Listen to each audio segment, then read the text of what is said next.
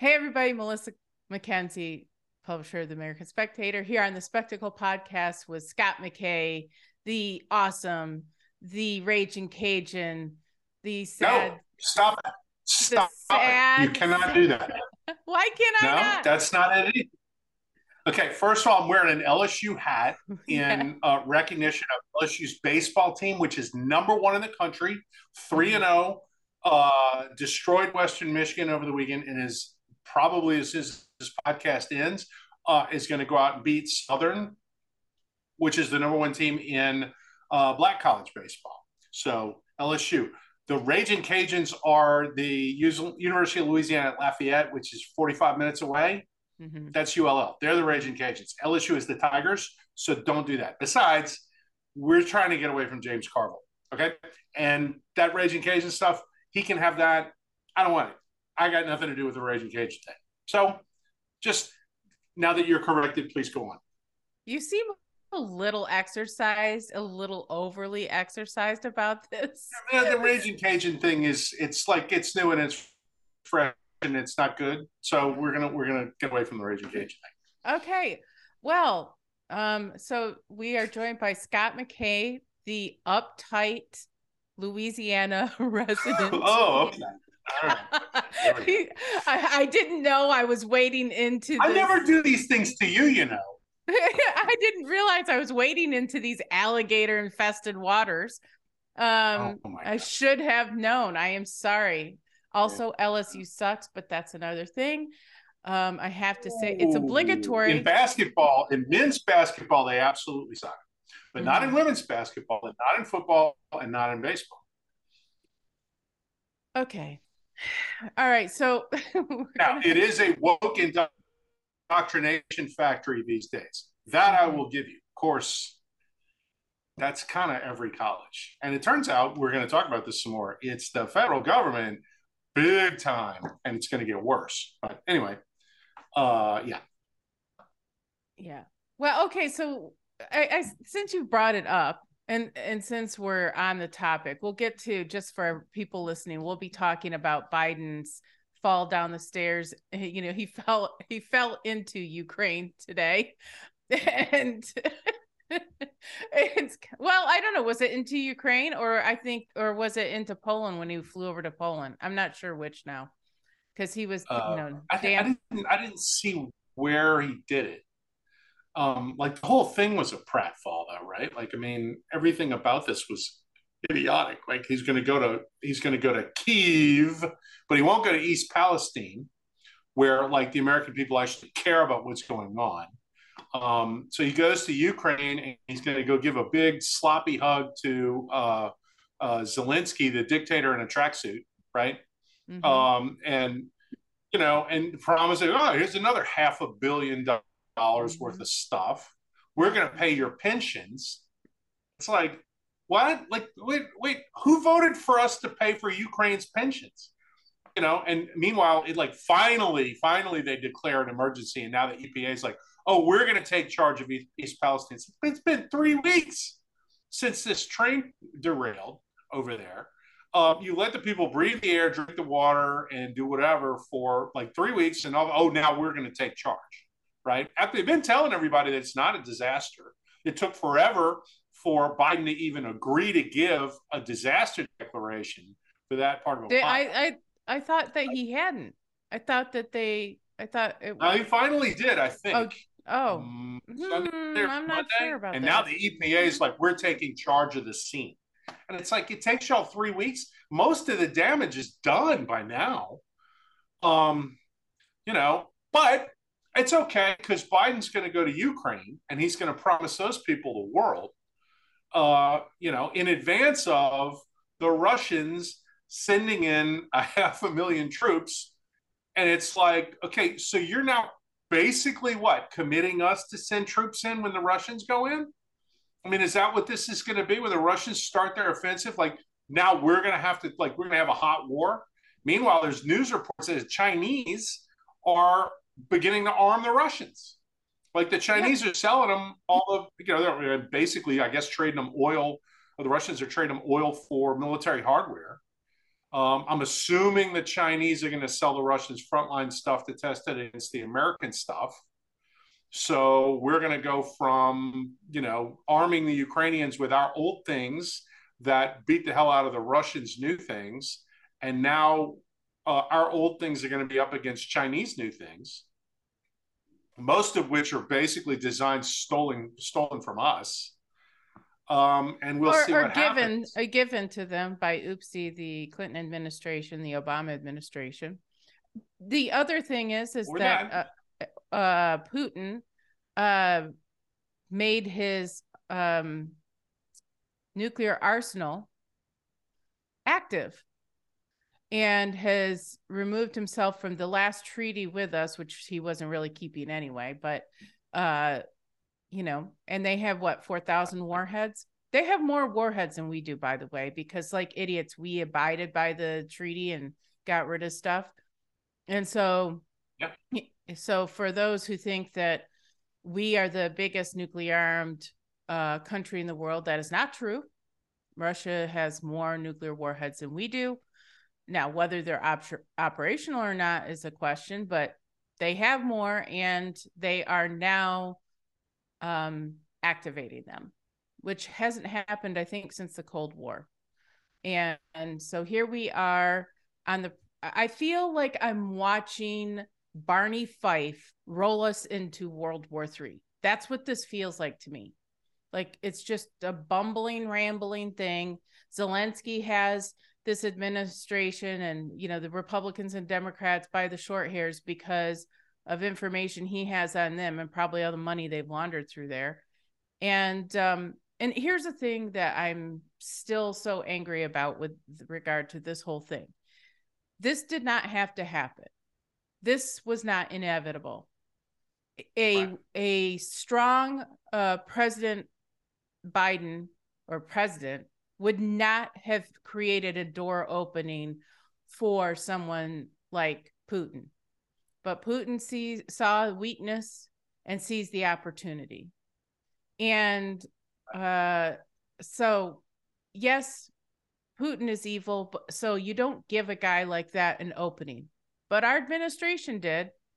And so, like, it's just as infuriating. If this goes into, a, you know, into World War Three, which it's like kind of slowly rolling into, this will be the dumbest war in the history of wars in the world of wars. I am, it's just so asinine. It's, it, it, it's insane. And well, the thing that blows me away about this is, okay, so it's a year, right? I guess mm-hmm. February twentieth, I, we're recording this on uh, the twenty-first. So I guess it was February twenty-second of twenty twenty-two when the Russians went in. So I guess by the time you guys see this podcast, it'll be a year. Mm-hmm. Um, and the first wave of uh, the Russian attack really kind of got ground into dust. I mean, you know, like they, they weren't successfully took some pieces of Ukraine, but at a enormous cost. Mm-hmm. Um, you know, they, they realized that the logistical capabilities of the Russian army uh, were were much worse than they than they knew, and they knew they weren't good. Um, and so, you know, we, I mean, we spent an inordinate amount of money on the Ukrainians, but we gave them a lot of our old stuff that is not top of the line, that if we ever got in a hot war would be stuff that we would use in reserve. Um, and of course, now we don't really have the reserve hardware because we've given it to the Ukrainians and we're not getting it back.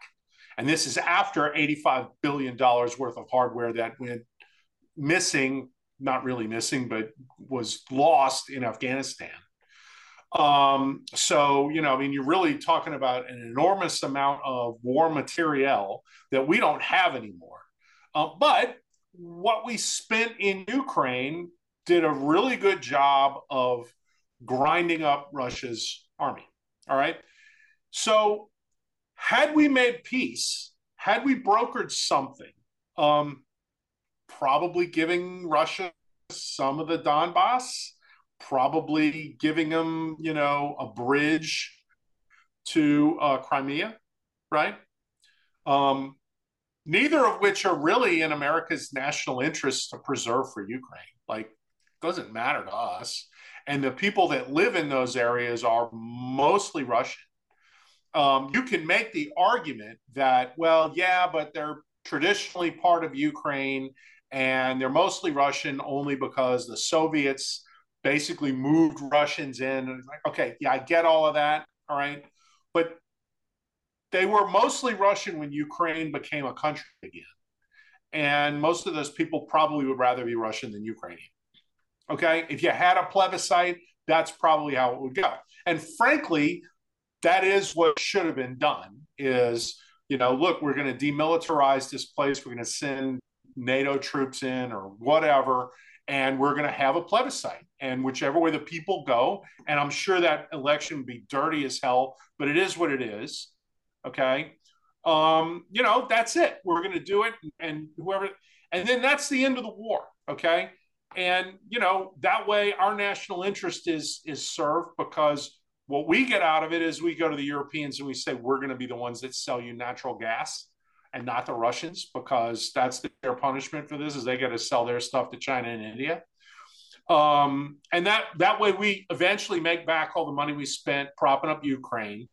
Um, the, you know, the Europeans get to invest in Ukraine under some semblance of Um, the knowledge that, okay, they're not going to be part of NATO, but maybe the Ukrainians go do a bunch of bilateral deals uh, to, you know, to get some sort of protection, or they just engage in a trade relationship with the Europeans. And that trade relationship is going to involve some sort of, of security guarantees, because if the Germans invest heavily in Ukraine, it means the Russians can't invade Ukraine, because then they're trampling on German stuff, right? Like, those are the kinds of things that could have been done.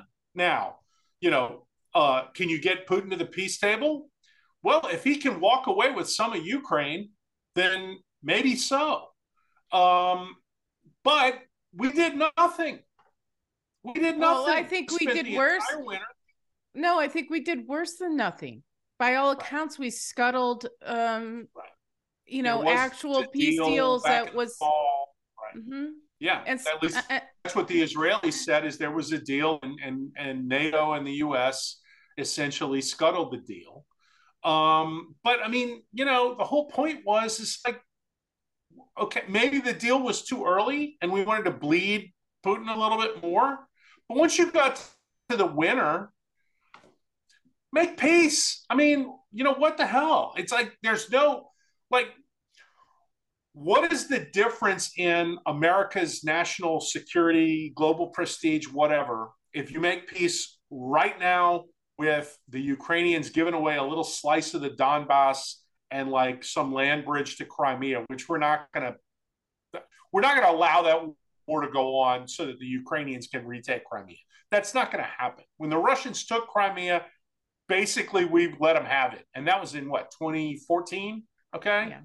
Mm-hmm. Eight, nine years ago, we're not we're not going to say, oh, no, you have to give back Crimea or else the war keeps going. We're not going to do that. All right. So that that doesn't even matter. They want a land bridge to it, which is a tiny little piece of land, um, and some of the Donbass. It is of no major interest to the United States if the Russians get that or not. It doesn't matter to us now. It might matter to the Ukrainians a lot. But here's the thing. Okay, Ukraine is America's puppet. They're our proxy in this. All right, so the real question is, I mean, this is what it really comes down to. Are you willing to make peace with the Russians now, having basically won your proxy war with the Russians, because their military has been ground up to the point where they can't really do this to anybody else? That's, that's on one side of the fence. The other side of the fence is, do you continue this and escalate it so that essentially what you're now doing is you're sending in your troops, and Russia then becomes China's proxy, and you're in a, China, a proxy war with the Chinese? The last time we've been, we've been in proxy wars with the Chinese basically twice. Vietnam, and Korea. And neither one of them worked out too well because the Chinese can keep throwing troops in forever. All right. Right.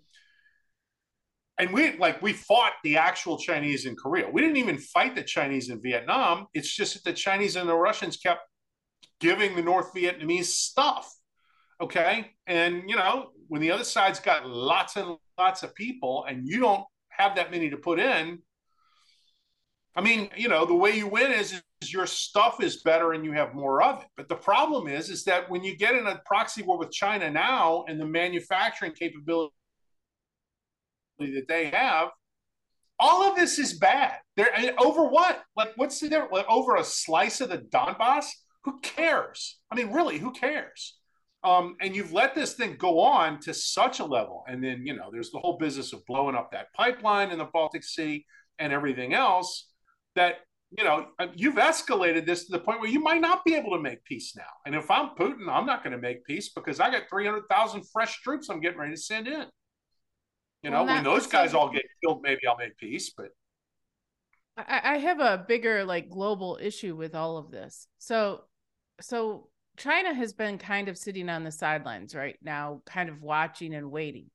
Who, who, who do they have a better chance of making money from? And who do they have a better outcome with? And so far they've been dealing with us because they're, you know, the loss of manufacturing in China and everything. If, if America pulled everything out and if we stopped trading with them, it would be an absolute disaster. The Chinese people would starve and, and then they have a human, but what does China gain with Russia?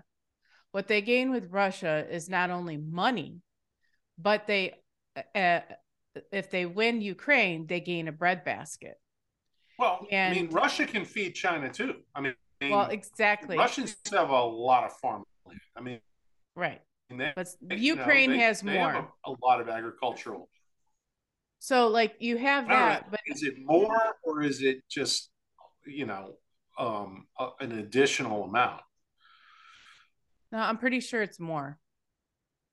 Yeah, I mean, that's the Ukraine's biggest. I mean, the biggest thing that they have going for them is basically their trade with uh, grains. And that's one of the problems. Ukraine is a breadbasket. There's no doubt about that. So, I mean, my point being is right now, China is in trouble as it is.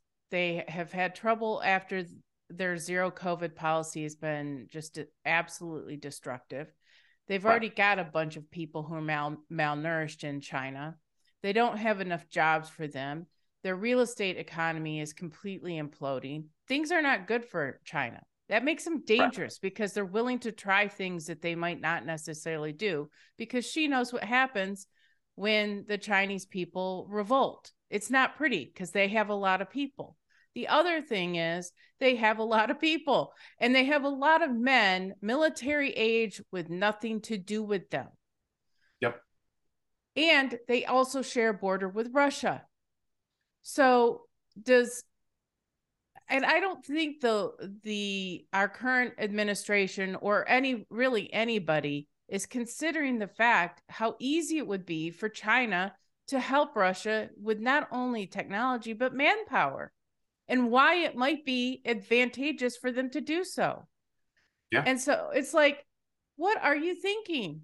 You know, they don't have to be super smart in China. Their tech doesn't even have to be good. They have bodies to burn.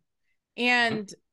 and Russia has learned that, you know, Putin has been uh, probably very dismayed to learn that uh, his troops and his equipment are not up to snuff. But he's sitting on a pile of gold and yep. that can buy you a lot. Well, I mean, that's just it, you know. If he's willing to turn his country into an economic colony of China, which probably is, you know, they'd be better off than what they've been, right? Um, you know, I mean, I, there's a lot the Chinese can do, right? I mean, you know, they got they've got the population. They can they can bring troops to the table. China is basically building a global empire. You go look at what the Chinese are doing in Africa now. um, the people that China can mobilize from Africa, if the thing really becomes, becomes a world war. Um, it's not a good idea if you get in a situation where it's the Russians and the Chinese getting together and we're on the opposite side of a global conflict. I mean, you know, the old the old line is, is you know, don't ever get in a land war in Asia, right? Um, well, if the Russians and the Chinese are allies, then the land war is in Eurasia, not Asia, because if the Chinese will send people in on the Russian side, um, you know, and I think most of this is like, you really don't even want to contemplate it all. Okay, so Scott, my question is, with all of this, we're thinking about these dire possibilities. Why isn't our government thinking about it on the right or the left? Is it is it a failure of imagination? Do they just think it's unfathomable that something like what we're describing could happen? I mean, it, it, we really are not giving Putin many choices in this right. kind of war. And he has he has nuclear power. And if the Chinese help him, he has bodies and technology that that Ukraine won't have, because they will have old Western equipment. Oh, and until they get top of the line Western equipment. But then again, you're going to need top of the line Western troops, because the Ukrainians are out of that. Um, well, and, and who's manufacturing this stuff? I mean, a lot of the things that we have manufactured are manufactured in China. I know. So are we going to fire Detroit back up and all of the defunct, uh, you know, assembly lines that we have and and make uh bullets and bombs again? Is that what's going to happen? Probably. I mean, I you know, if you get into a world war, that's what you're going to have to do. Um, you know, and it's you're right back to the nineteen forties all over again. Um, but I mean, you know, again, you know, like what's the what's the percentage here? Like what what do we get out of this? You know, I mean, like, what are we, what are we really trying to get? Are we, are we trying to, you know, we're going to bring Ukraine into NATO? And how does that make NATO better? Ukraine's the most corrupt country in Europe. Um, it's the breadbasket of the whole continent. And yet it's one of the poorest countries there. I mean, it's like nothing. And still, but still richer than Russia.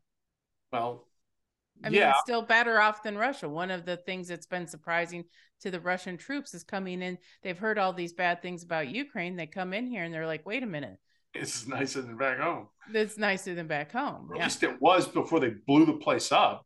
Right. Um, you know, so but like, so it's like, um, we're, what are we getting out of this? You know, and and the thing that, you know, I mean, I've seen this over and over again, and I think it's probably true.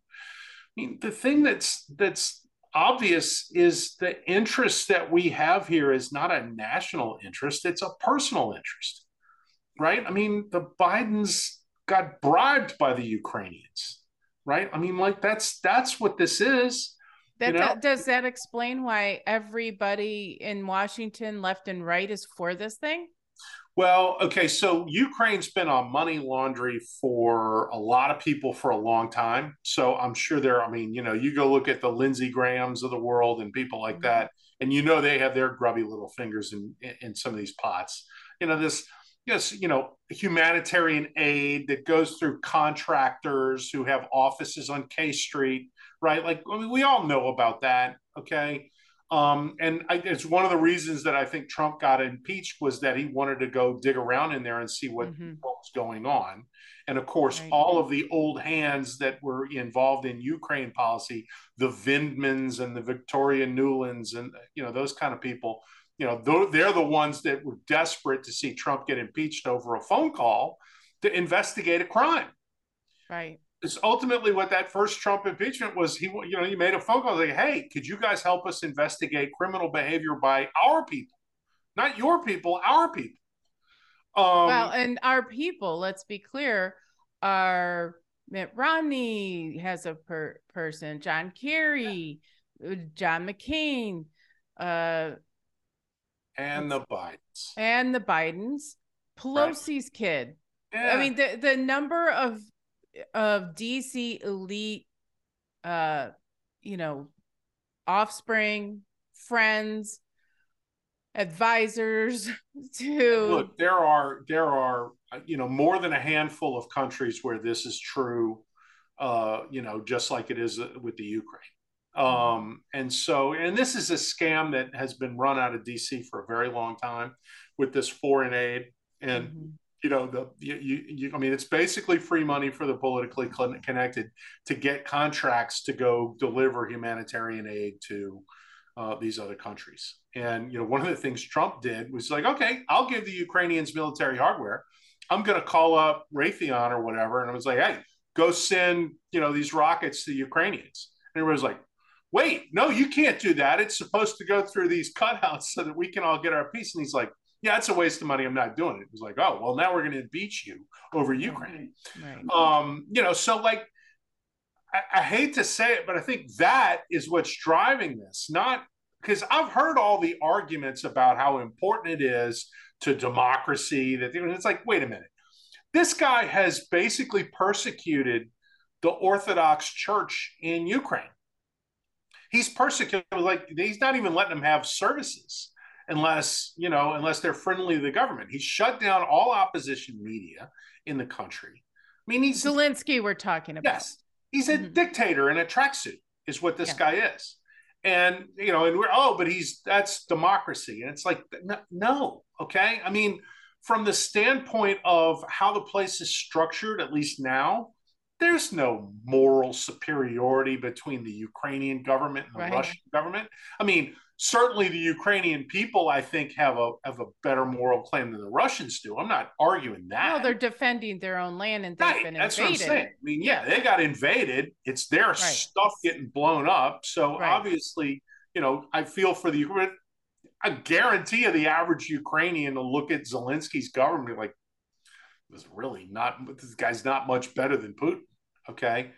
Um, but and they, my, know, they know how corrupt their government is and who all of these, the you're between the Europeans and the Americans, all of the, the political elite that's mixed up in, you know, basically stealing money that was supposed to go to help the Ukrainian people. Like, they know all this stuff. They've accept, they accepted it thirty years ago, like that this is the way of the world. Um, but now, you know, like they're the pawns of this, you know, uh, this idiotic battle between Putin on one side and the John Kerry's and Joe Biden's of the world on the other. And it's like, you know, you can tell, I mean, you know, yeah, there's a bunch of Ukrainians that are hanging in there and fighting for their country, but they've had millions of Ukrainians pick up and leave. Okay, millions. And that's right. that's an indication, you know, that, I mean, it's not that they're not patriotic people or whatever, but they're like, I'm not going to stay here and die for Zelensky. Right. The hell with that. Let's get out of here. Well, um, okay, so my th- this is my pet theory, that all of this corruption existed, that the, um, you know, Zelensky going around and destroying all the evidence. Hopefully he still has copies of it. So he, this is why the United States was so eager to make sure this was all cleaned up. But now Zelensky has the Biden administration and Western elites who he knows all the dirt on because of what's been funneled through Ukraine. And, you know, things like the Sam Bankman-Fried type deal where there's money going to Uh, yeah. Ukraine, and then it comes back around to people, you know, Democrats in the tune of millions. You know, it's just a big money laundering thing. So you have that, and you have that that sort of motivation to make sure that that is kind of cleaned up. And you have the um, military industrial complex as per usual. People will say that. Um, I there've been a couple hit pieces written about me, Scott, by certain neocons, basically saying that I'm morally obtuse because I'm not seeing the uh, the defense of Ukraine as a noble effort of for defending people's right to self-determination. Yes, we have helped defend these people, but ultimately, what we're doing now is destroying their country. Just, there's not going to be anything left the, at the rate that Putin is going. And so right. what exactly are we preserving for these people? It's going to be a pile of rubble. I mean, it's going to, it's Aleppo, you know, in Syria, yeah. where it's just completely right. I mean, that, yeah, decimated. It, okay. You know, so what do we do? We're going to have a Stalingrad? I mean, is that really, I mean, look, if Putin had the means, okay, and and the will that, you know, he wasn't going to stop until he got to the English Channel, all right, um, then I could understand saying, okay, well, you know, let's grind this guy to dust in Ukraine. And, you know, if there's, if there's not a blade of grass left standing in Ukraine, so be it, right? Mm-hmm. But this, at the end of the day, is really a border conflict, right? Putin is trying to get as much of Ukraine as he can get. Um, but, you know... Did you hear, did you hear his speech today? So he gave a speech talking about uh, uh, uh, how, you know, Western values are terrible, how it's never going to be Russian values, how they are, are emphasizing... in Hollywood, you know, they're trying to make pedophilia okay, the destruction of families, like using basically conservative talking points right. about Western culture. And all I could think of is that the devil himself appears to be an angel of light, you know? So like Putin is not a good guy. I don't right. think he believes anything what he says, but I do know that he, uh, um, knows what certain people in America want to hear.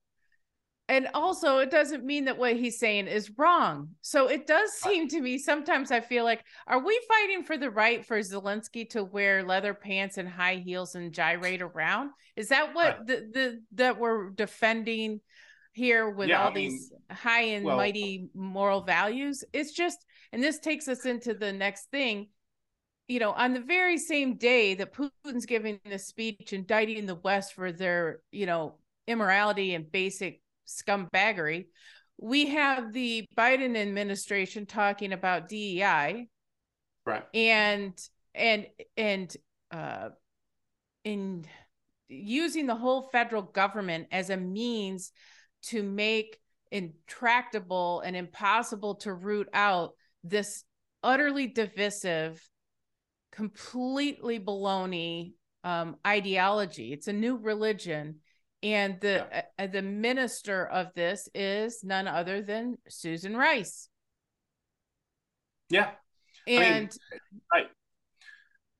Um, well, and there's a like there's kind of a connecting piece between Putin's speech and and this Biden executive order that that makes Susan Rice the D E I czar for the federal government.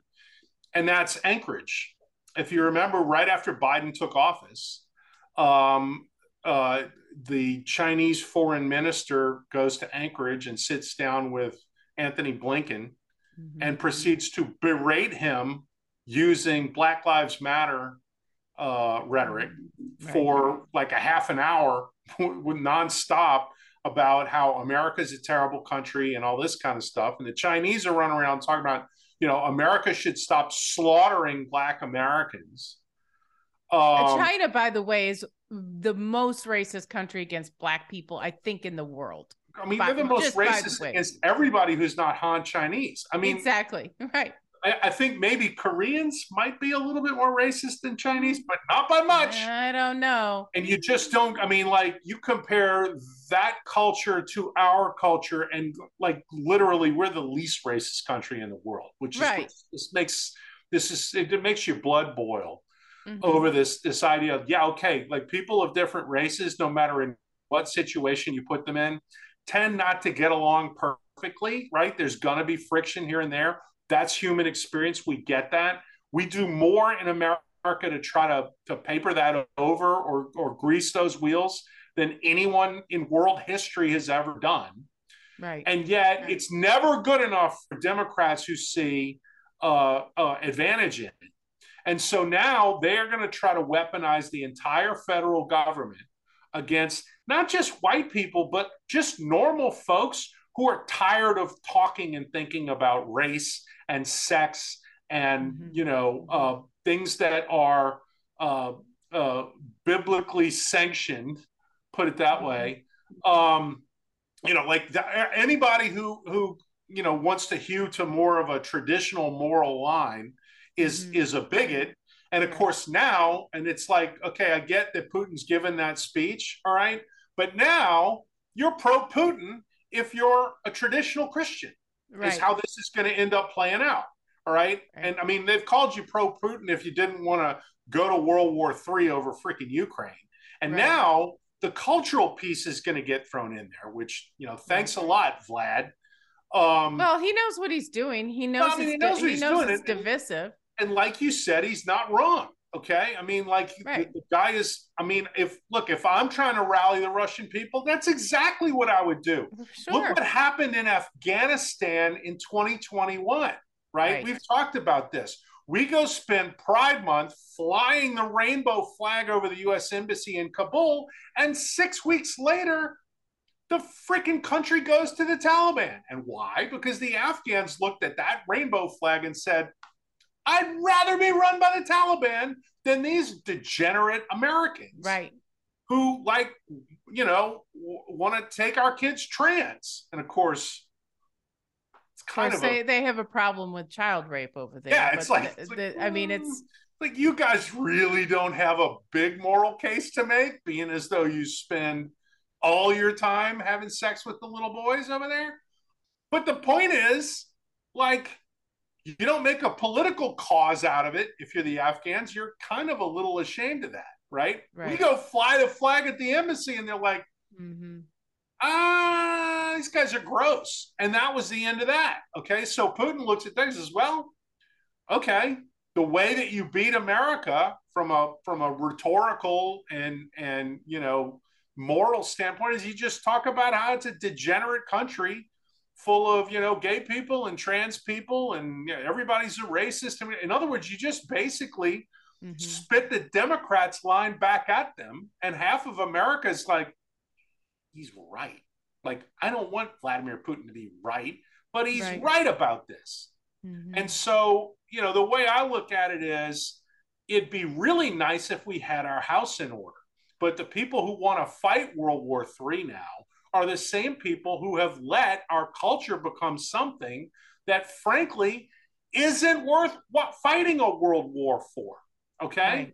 I mean, like that's the bad. Well, thing. not to not to you and I. There's plenty of people who seem to be happy about it, but the thing is, is that you know what this reminds me of. Wait, so, wait, wait, before, before you do that, let, yeah. me, let me make this quick point because otherwise I'll forget it. And it's too damn good for me to forget. Mm, um, okay. Military recruitment is down, right. right? People don't want to fight for the government that is going to put Susan Rice in charge of D E I and puts Sam Brinton in charge of the nuclear waste stockpile and puts freaking uh, uh, uh, Richard Levine, Rachel Levine in charge of like D H H S, right? People don't want to, you know, the woke military, people don't want to fight for that, all right?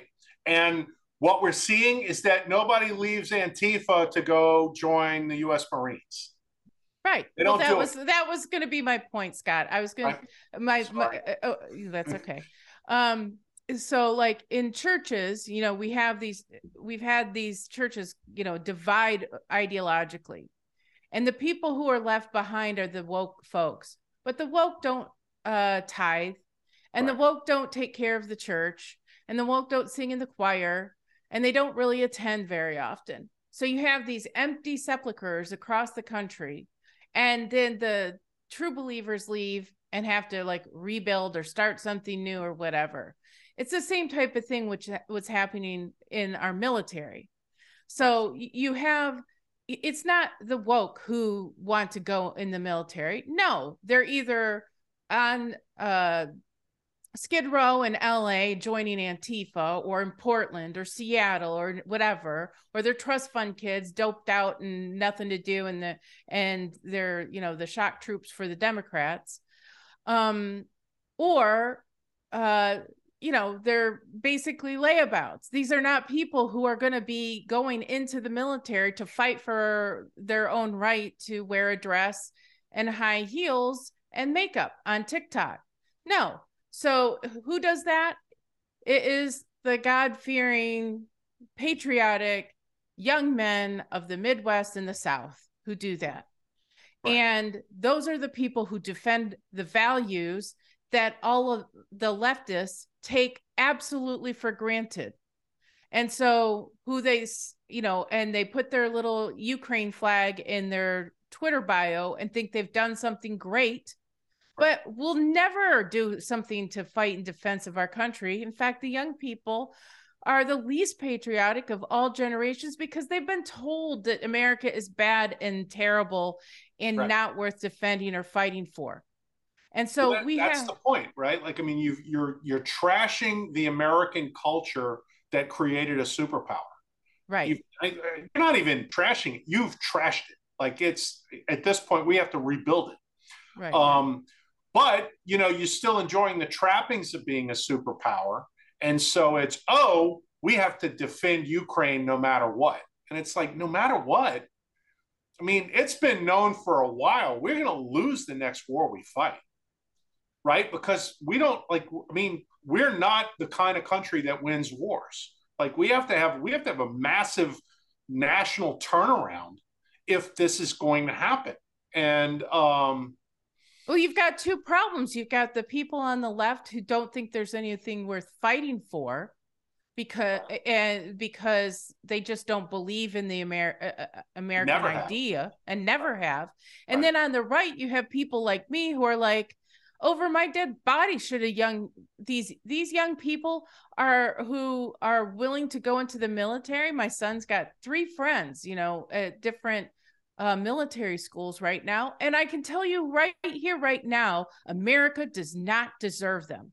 These boys could have gone to a, a, uh, you know, a really great either state or Ivy League university type of uh, um, education. And they are instead choosing, these are the Eagle St- Scouts choosing to enter the military. And America right now does not deserve them. And then they're tormenting them when they get into the military, feeding the their heads crap. with right. woke bullcrap and um, hamstringing them when it comes to what it actually means to defend the country. It's a lose-lose proposition. And so any, you know, all these vast military families are going, no, yeah, I don't want to send my boy into that. Well, you're gutting what it makes. And so now they're having to recruit complete morons. And we know what happens when you do that. Um, Vietnam, you know, they did that in Vietnam and it was disastrous. Right. Be- You know, and, and I'm not talking just about the draft. I'm talking about allowing people who really were not qualified to fight, and it caused more problems for our own side. And so here we are in the situation of the left's making, and our country, you know, we are not. And so now we're the country that lets white balloons fly over, or we shoot down or use two four hundred thousand dollars missiles to shoot down a seventeen dollars you know, weather balloon. I mean, and we look like idiots. Right. And so. Well, that, that kind of stuff is provocative. Right. It's provocative. You're the United States and you look at the Chinese spy balloon that flies across the ocean and then the uh, Northern Illinois uh, uh, bottle cap balloon brigades uh, balloon gets we splashed in a lake in the Yukon, um, you know, with a half a million dollar missile. And you're like, oh my God, this is so much easier than we ever thought it was. I mean, if you're Boko Haram, or if you're, you know, one of these other, you're like, the, you know, gates open, boys, let's go do what we want. Um, and it's, you know, it's a terribly horrible thing. And the thing of it is, is that for fifty years, this wasn't a problem. I mean, we had bad American presidents that managed to hold things together to some extent. I mean, you know, Jimmy Carter is in hospice now. And, you know, we all, you know, we thought Jimmy Carter was the worst ever. And certainly Desert One was a disaster and all this kind of stuff. But he didn't lose the Cold War in the four years he was in office.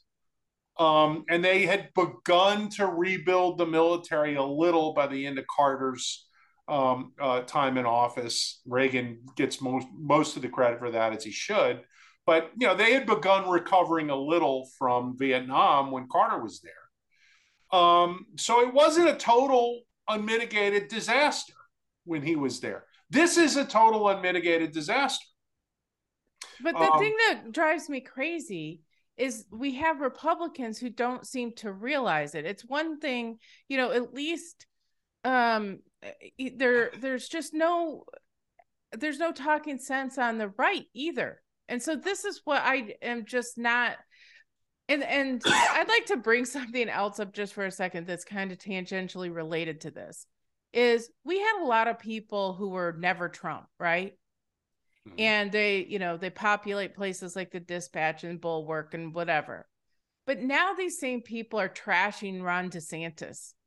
And I'm like, this is not, so on the right, we have people who are, what are they? Just anti-Republican now? Yes. Or anti, yes. anti-American? Because, I mean, I won't mention the name, but she's been a friend of mine in the past, talking positively about Biden and negatively about Ron DeSantis.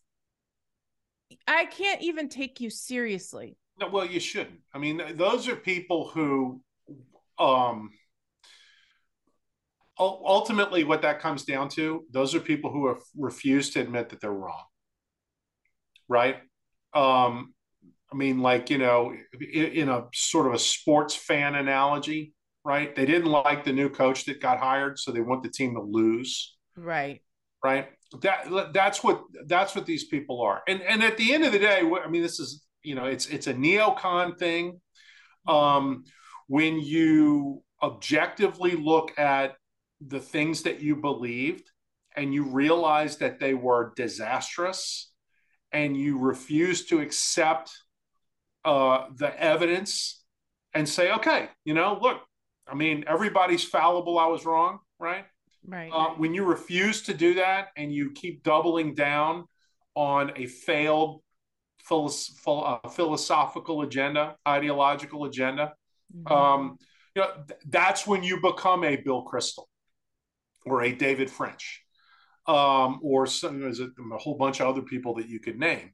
Mm-hmm. Um, that's when you become these guys. And look, I mean, I, you know, I'll fess up to it. There was a time when I agreed with a lot of the neocon stuff, right? I mean, you know, what blew me away was that we had absolutely no plan on how to run Iraq uh, or Afghanistan after we invaded the place, uh, both of those places, and then didn't get out, was when I started look like, what are we doing here?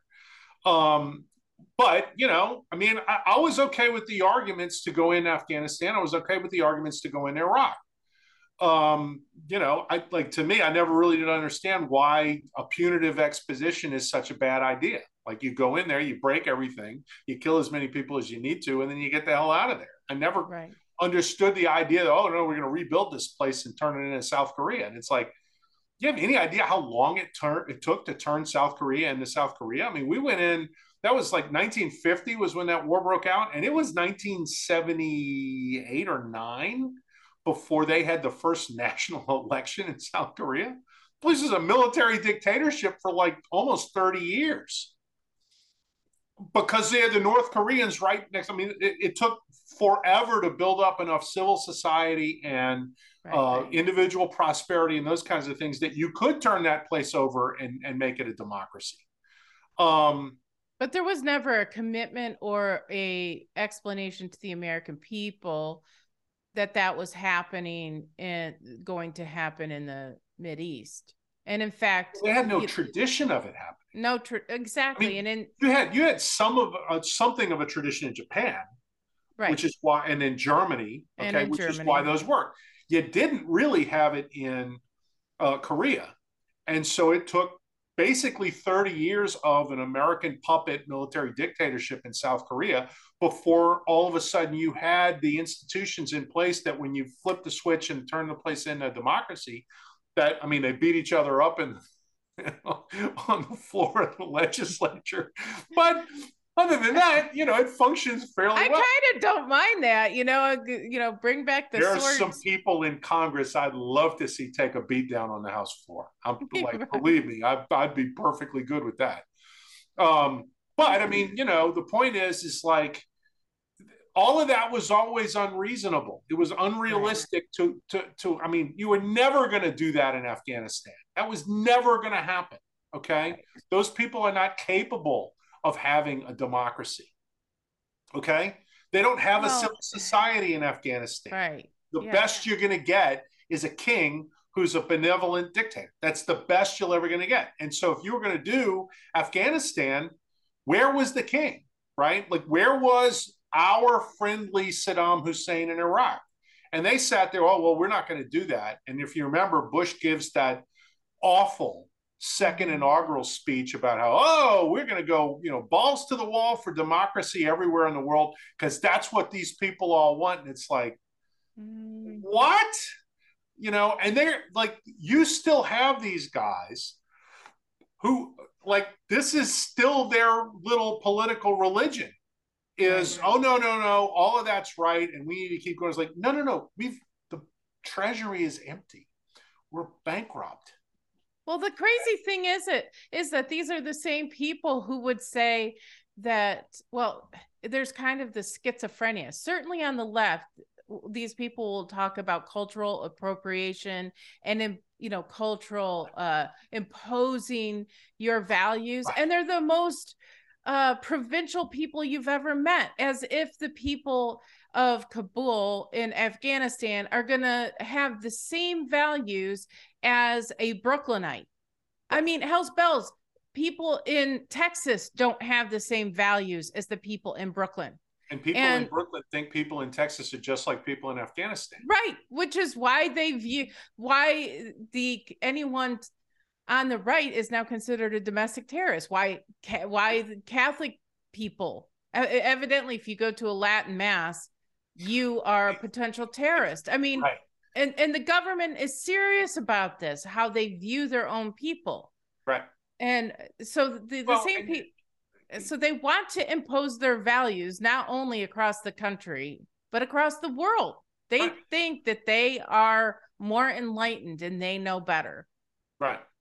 And of and, course, it, uh, it's a it's a dog's breakfast of different things. It's totally ridiculous, right? Putting on a sombrero for, you know, Cinco de Mayo is that's cultural appropriation, and it makes you a bad person. Right. But flying the rainbow flag at the embassy in Kabul is peachy keen, and it's like, you know, you there's no sense in any of what you guys say. It's all crap. Right? Like, you're just making it up as you go along. Um, and, and, you know, really what it is, is to put upon normal people and keep us all on our toes, um, you know, because, I mean, it's designed to make you um, subservient and right. compliant and unthinking. So when they tell you, oh, you don't need to put a mask. Well, wait, no, you do need to put a mask on. Mm-hmm. You put the mask on because you do what you're told. Um, oh, oh, here's a great example of something I just read yesterday. So uh, there was an article in The Economist talking about that Venice, um, evidently the canals are dry. Now, literally last year, I was watching this video about how we really have to enjoy Venice now because it's going to be flooded.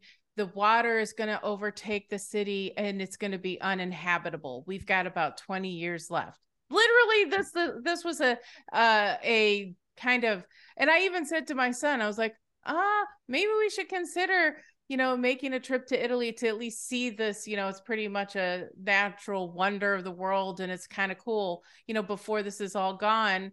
And this year, there's no water in the canals. Yeah. I'm like, what? And, well, and, but again, it's yeah, the it's same type sea, of thing. Sea levels have not actually risen. Right. Like, they've not risen. Like, it's right. been whatever, it's just ten, eleven years. Um, and there's, there's, there's no sea level rise. In fact, there's no global rise in temperature for right. more than a hundred months. There's none. And they say, well, but it's a pause, and the pause will pause. stop.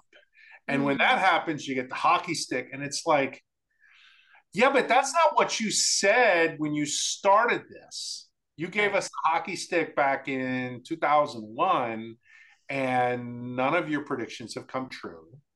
There's an explanation every time, like, you know, oh, well, but look, it's, you know, flooded in Miami. And it's like, yeah, that's not sea level rise. That's tides. Right. And it's also um, the land sinks because you put fifty-story buildings on it. Right. Right? On, uh, on a beach, sand, essentially.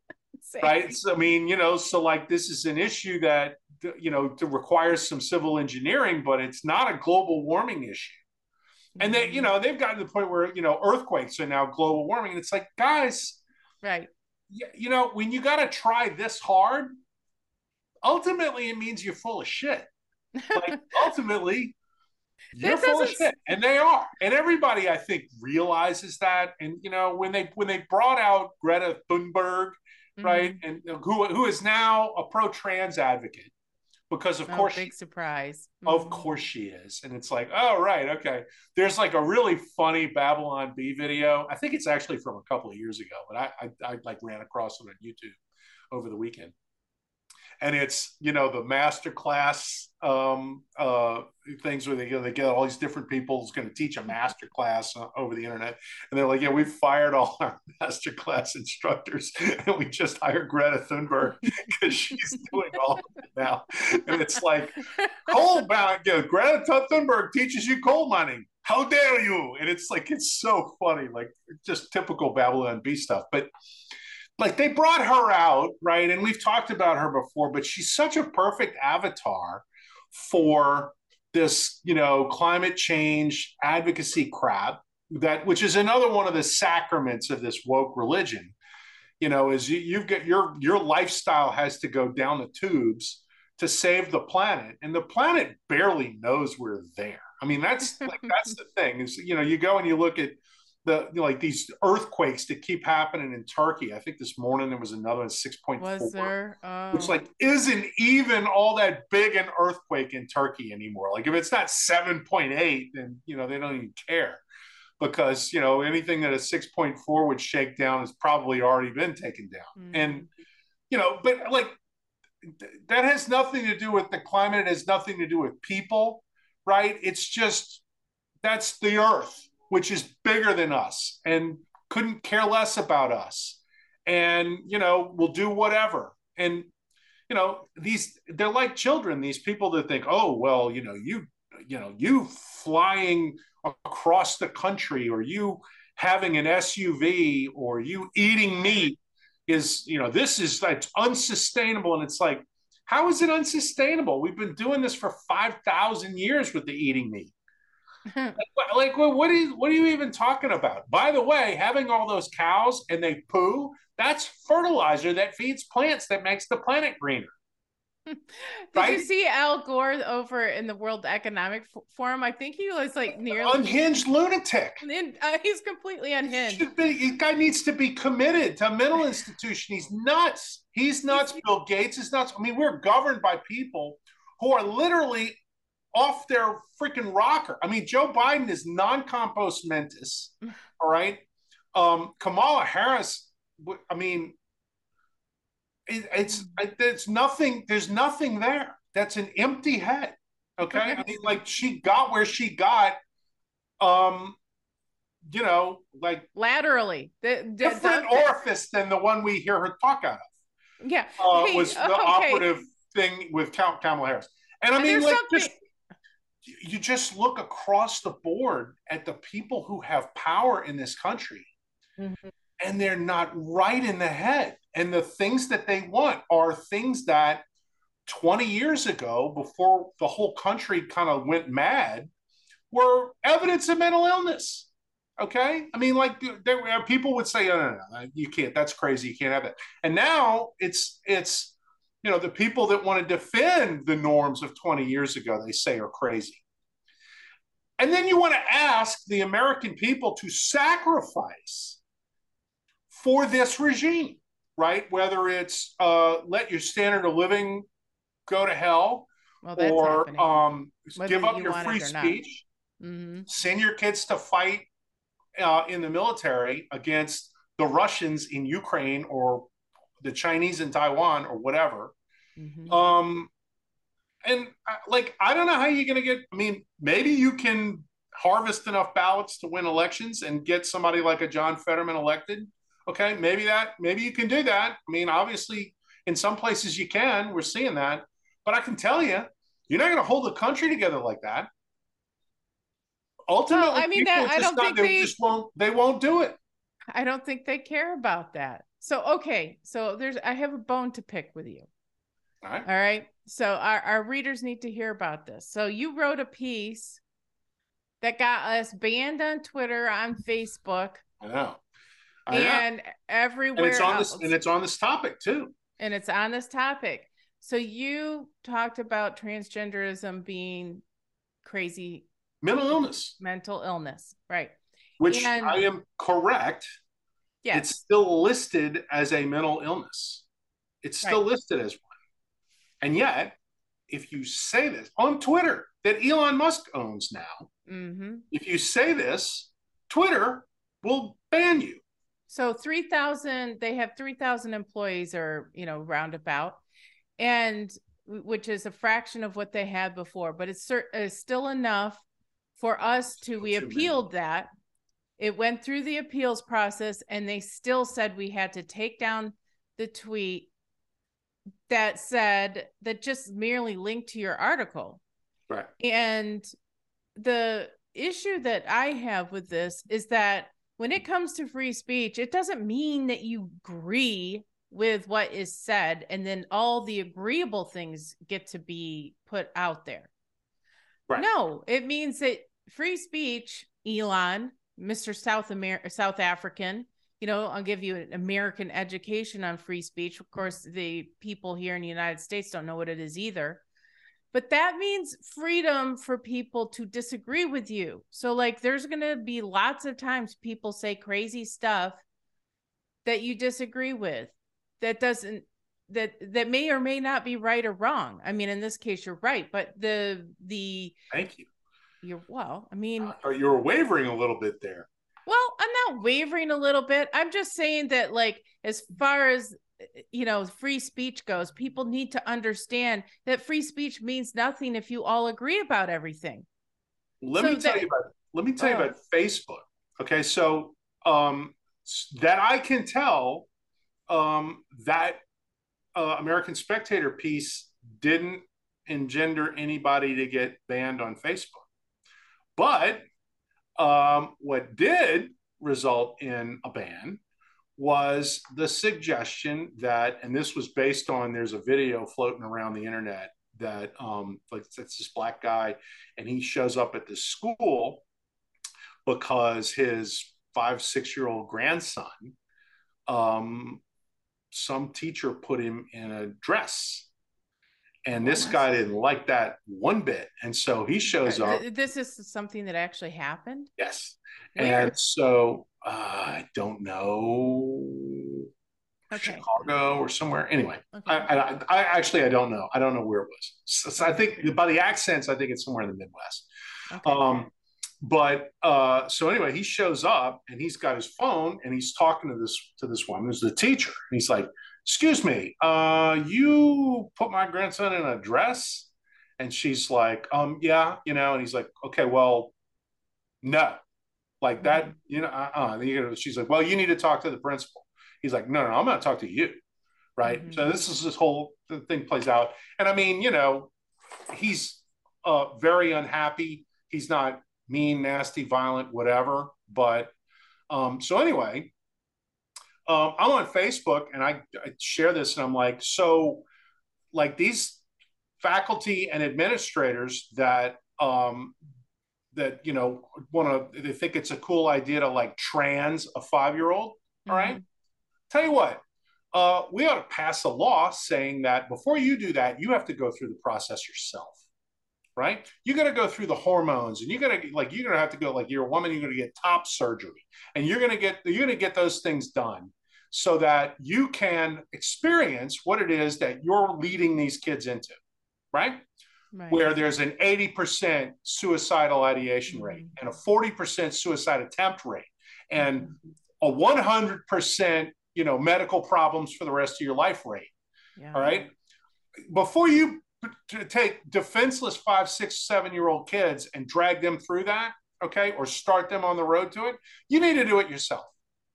So you post that on Facebook, you get banned for three days. Why? Because you're inciting violence. It's inciting violence to suggest that the adults who are leading these people into, you know, that Pandora's box taste some of it themselves.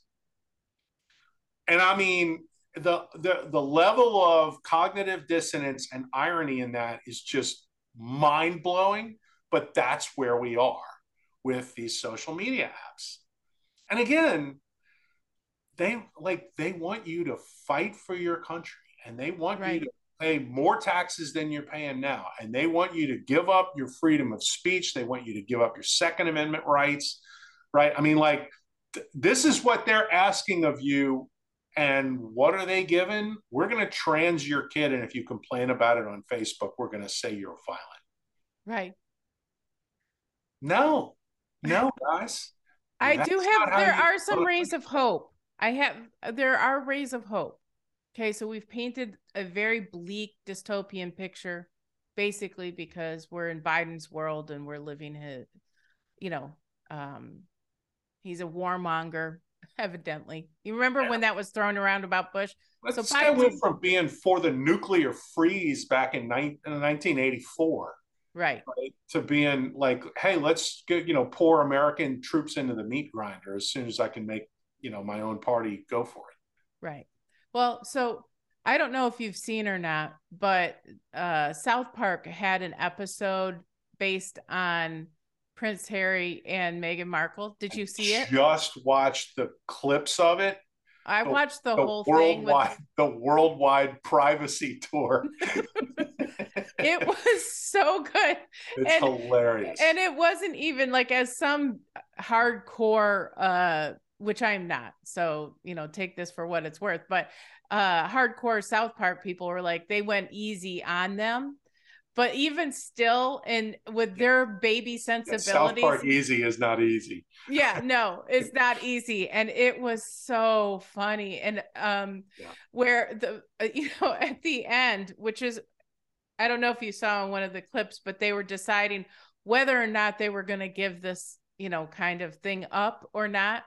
And at the end, they open. I first off, can we just say that the way they portray Canadians is just the best. They're not like, they're not even human. I love that the butt of every joke is that the Canadians, you know, are kind of like puppets and kind of right. unthinking puppets.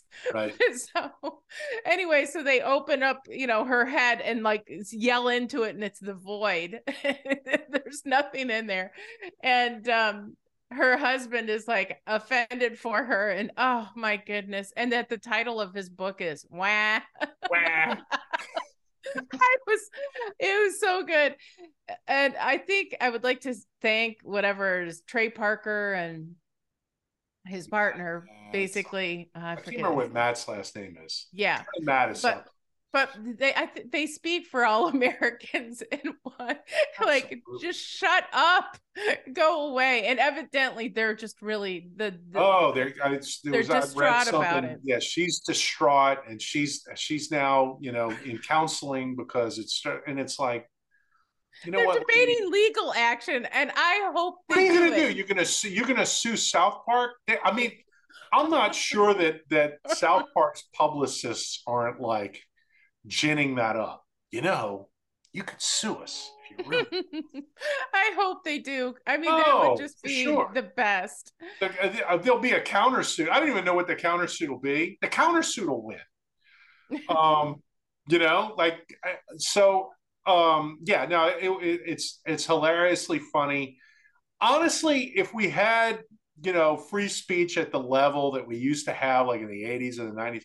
This would be an incredibly awesome time for satire and comedy, yeah, yeah. humor, because there is so much to make fun of. Right. You know, like, I can't even imagine what comedians from the night, like Richard Belzer just died. What Richard Belzer doing a stand-up act on John Fetterman, what that would look like. Because that would probably, that would be, that would bring the house down no matter where. I mean, it would be the funniest thing that you ever saw. Is, you know, some of these kind of old-time shock comedians to get a hold of John Fetterman and just rip that whole thing apart, because it's yeah, okay, it's sad the guy's got medical problems, but that's not the issue. No, okay? What's sad is he's got, he, I mean, that's not sad. Yeah, uh, you know, lots of people have medical issues. What's sad is the people around him who exploited right. this guy. And what's sad are the voters in in Pennsylvania that they would vote they for would uh, like an empty sack of potatoes for right. to be the representative. Right. I mean, it's just it, insane. You know, but see, that's the thing, the whole kind of woke sensibility. Oh, you can't sit. It's like, no, no, no. Back when I grew up, right? Like when I was growing up where it was freewheeling and you could take shots at anybody for anything. You want to run for the Senate, right? And you're like, in other words, you're going to have that kind of power and privilege. And you're, you're a, you're a, a meat sack, right? Like you're a, like you, you're non-compost menace. They would rip you six ways to Sunday, and everybody would laugh because they would know that, hey, you brought this on yourself running for the U S Senate, right? And that wife, the Brazilian who came here as an illegal and is now like this close to being an actual U S Senator and probably is a de facto U S Senator as it is now, okay? Right. I mean, they would hammer her. I had the, you know, the piece at the American Spectator this morning. I'm, she's Senora Macbeth is what she is, because yeah. that's basically what's going on here. And it's, oh, you can't say that because look at her and she's doing the best she can to hold her family together. And it's like, what? Right. What? Mm-hmm. No, hold her family together would be like, honey, you just had a stroke that almost killed you and you're right. going to be years recovering from it. You're not running for the Senate. We're going home and we're going to freaking like try and make the best of the life that we have, right? Right. You're the lieutenant governor of the state of Pennsylvania. You got a pension that's going to kick in and that that's it. I mean, like right. this guy, they're gonna, he had money already. They're not hurting for money. He could go back to Braddock, Pennsylvania and live the rest of his life. And, and that's, which is what is expected of decent people. Okay, you can't hold down that job. You're done, right? Give somebody else a chance. Instead, it's, oh, no, because we have to have that power and privilege. And if you mention this, it makes you the bad person. And it's like, right. wow, okay, all right. This is like, this is the slippery slope that leads you in a real bad situation when you can't make fun of people who are desperately in need of being made fun of. And the Fettermans are, and the Bidens are, um, Zelensky is. Uh, uh, the list is really endless. Harry because, and Meghan are. Yeah, I mean, I mean like, it's just practically every one of these these privileged elite idiots out there deserves to be skewered, skewered, and it's like you're not allowed to do it. It's like, nah, I don't think so. I think, I think, I think that we, we probably need to get nastier and funnier and and never stop. Well, you know, I said something earlier this week to in the staff meeting, and, and then we should probably um wrap up here, but I you know we're talking about the lack of free speech and what's happening on you know Facebook and Twitter and all of these different venues where where speech is now like either not allowed to even be said, books aren't allowed to be written, or books like Roald Dahl's book is just books yeah, are like, now we're going to censor them. Now we're going to, we're going to change them. We're going to change them. And, and so I worry, I don't think the younger generation, you know, we feel like there's been a loss because there's been a loss, but I'm not sure that the younger generation really feels that loss um, because they really haven't had it. Right.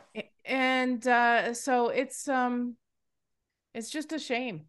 Anyway, so all of that to say, for those of you who are listening, that when you can't find our certain topics on Twitter, when you w- wonder where'd they go on Twitter or what happened on Facebook, if you, if you're not seeing us, it is because if you're not finding us in search, if you're wondering, you know, well, don't they make advertising dollars? No, what's happening more and more is free speech is being, the incentives are for everyone to shut up, because if you don't, you are penalized financially. We yeah. said this before.